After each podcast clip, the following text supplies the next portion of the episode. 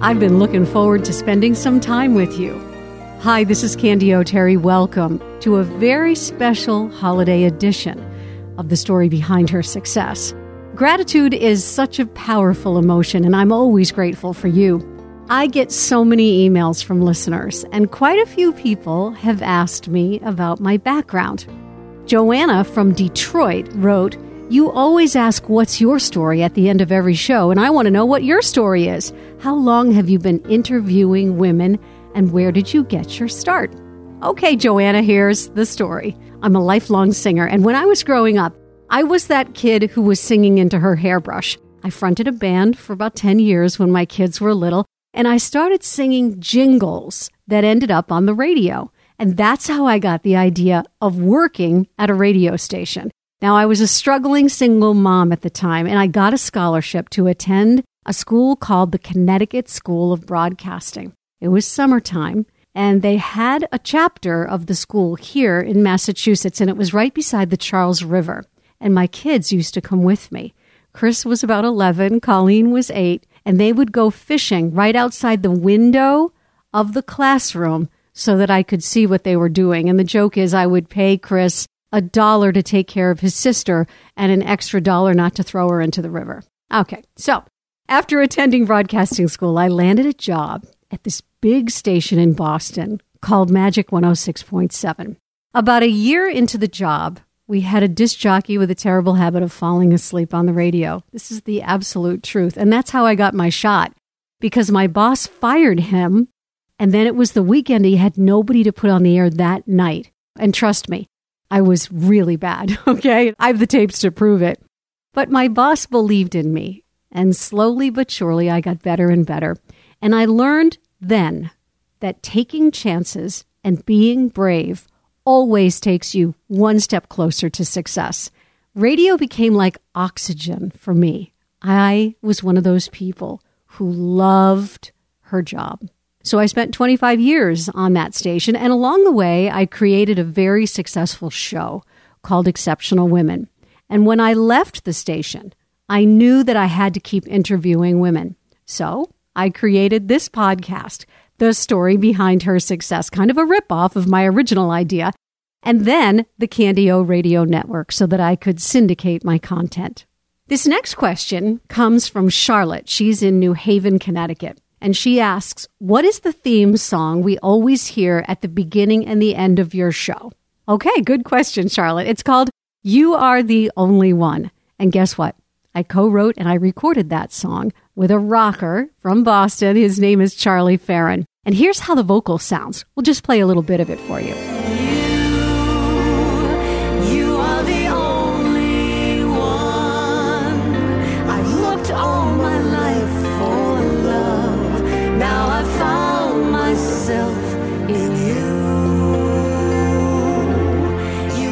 That's You Are the Only One, me and Charlie Farren. He spells his last name F A R R E N, and you can find that song wherever you download your music. The O'Brien family from Walpole, Massachusetts, listen to the show together every weekend. And they sent me a note asking, What's your favorite interview of all time? That's a tough one because, you know, I've been doing this for 30 years and I've interviewed, wait for it, almost 1,000 women at this point. But if I had to choose, it would be my interview with Mariah Carey. Now, I wanted to impress her, so I came to her penthouse suite when she was here in Boston at the Four Seasons with 16 long stem white roses, one for every number one song she had ever had at that time. And it had a great big diva bow on the outside of the box. She told me about how she used to write poems in a purple journal that she kept hidden in her bureau, and that she worked in a beauty salon for about a minute, sweeping hair off the floor. She also told me she lived in a tiny apartment in Greenwich Village with a girlfriend, and they had absolutely no money, so she was a starving singer. Somebody offered her $5,000 for that purple journal that was full of the poems I told you about? Well, those poems became songs. But she believed in herself and she said no, even though she needed the money so badly. And when she got signed to Columbia Records, that journal contained her first five number one songs. Here's what Mariah told me in that interview. I knew what I wanted to do since I was four years old. So there was never any question, but that's not normal. I grew up without having a lot of money. My parents divorced when I was really young. I had this drive to achieve my goals because I wanted to elevate myself. I was in high school and I was already making what would be my first album, and people just didn't get that concept. They don't believe that it can actually happen. And if you don't believe that you can make it at something, you won't. There's something that I've always been able to do, which is go within myself and really dig down and just hold on to faith and truly believe if you put God first, you will get through anything. No matter what happens to me at this point in my life, I'm fine because I've learned so many life lessons, and that's really a blessing. I had a lifelong dream to hear myself singing on the radio. Well, that dream came true when I asked my friend, Grammy nominee Jim Brickman, if I could record his number one Christmas song called The Gift. And he agreed. Now, the original song is a duet between Collin Raye and Susan Ashton. It's just beautiful. But my duet partner was another radio guy named David Corey.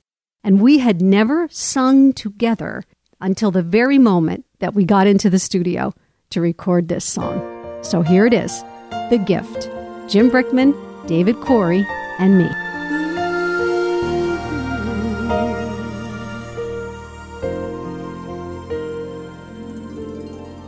When a snow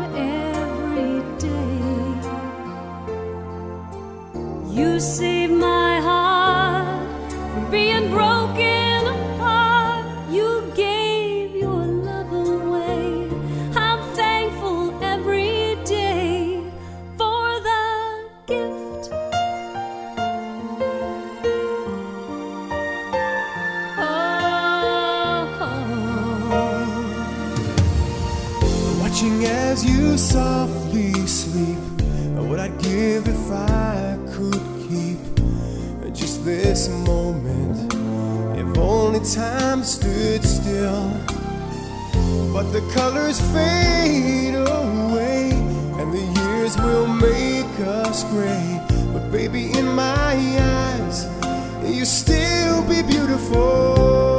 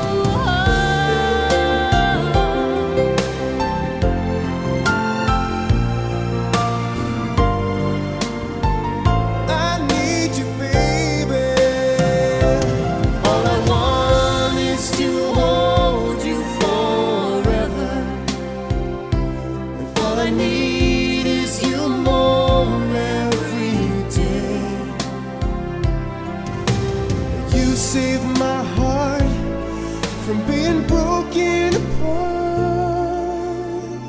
You gave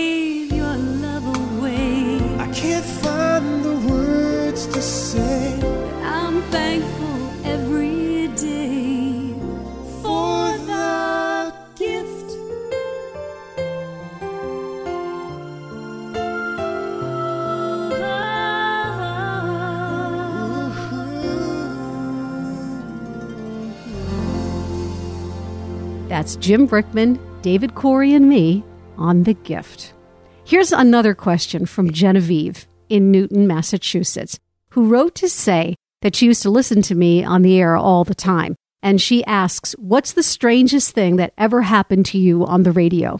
Ha ha, Genevieve, there are so many stories. Okay, here we go. This is my favorite one. I was running for the train one morning, and you just cannot be late when you're on the air.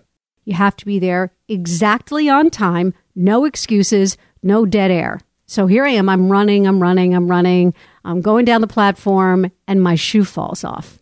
If I had stopped to get it, I would have missed the train.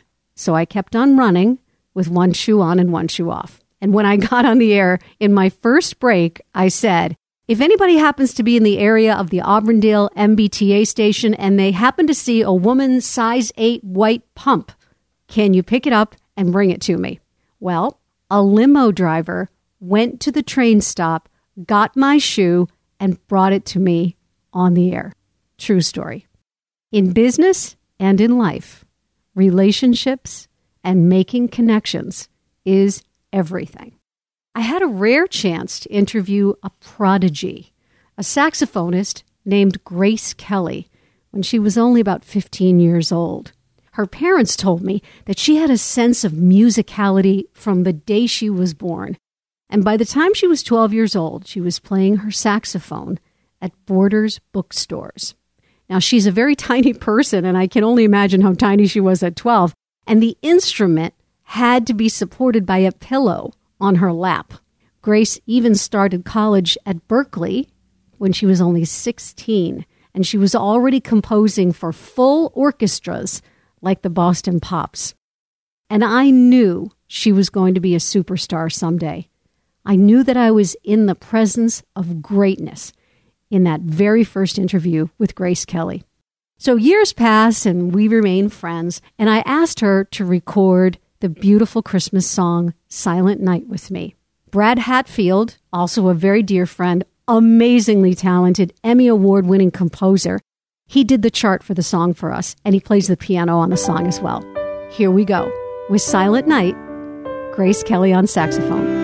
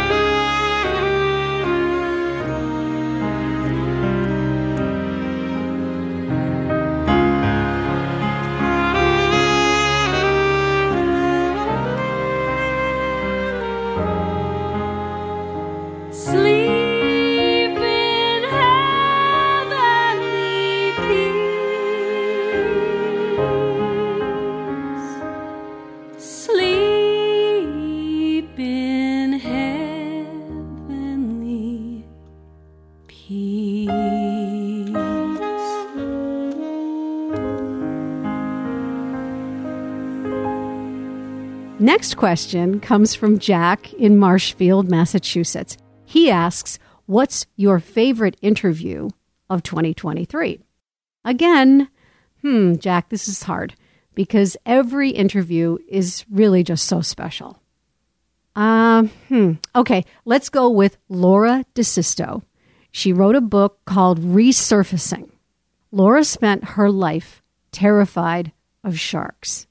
And you guessed it, they scare the you know what out of me as well. So here she is. She's in her 50s. Her kids are in college, so she's an empty nester. Her best friend announces that she's taking her scuba diving in the Bahamas. So they took some lessons. They, you know, I guess they do this in the swimming pool at first, right? And then after they get the basics down, they put the students out on a boat and they go into the warm ocean waters where Laura was tethered to her teacher for her very first dive. I'll let her take it from here. So we get to the bottom and he gives us the hand signals to check that we're all okay. There's maybe four or five of us. And he starts to swim off and he kind of gives us the signal, follow me. And so I am like glued to him. I mean, I'm the first one right behind him. I could touch him if I needed to. And so he stops behind this coral head and I stop with him. And we've got our knees on the sand. We're maybe 40 or 50 feet down. And I look off in the distance and I see this dark shape and I think, huh, I wonder what could that be?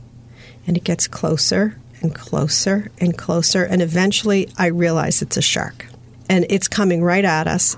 Eventually it was within probably one or two feet of us to the point where I could see its eyes looking at, like you, I could see, not, they don't really have the whites of their eyes, but I mean, I could see into its eyes. By the way, it turns out that the Bahamas is the shark capital of the world, and these sharks are everywhere. These days, though, Laura swims with sharks on the regular. Yes, she does. She has conquered that fear, and she is more confident because of it. Every woman I interview has so much wisdom to share. Laura says, Do what scares you. Take a chance. This is how you learn. This is how you live your life to the fullest. Now, I'm not going swimming with sharks anytime soon, but I am determined to do what brings me joy to continue to bring you stories that will inspire you to do great things with your own life, to dream big. So I'd like to leave you with one last song. I've been in the recording studio a lot these days, laying down songs I just love to sing because, well, I just want to always have them, including this one from Karen Carpenter. This is Merry Christmas, Darling, featuring, you guessed it, Grace Kelly on the sax solo. Greeting cards have all been sent. The Christmas rush is through.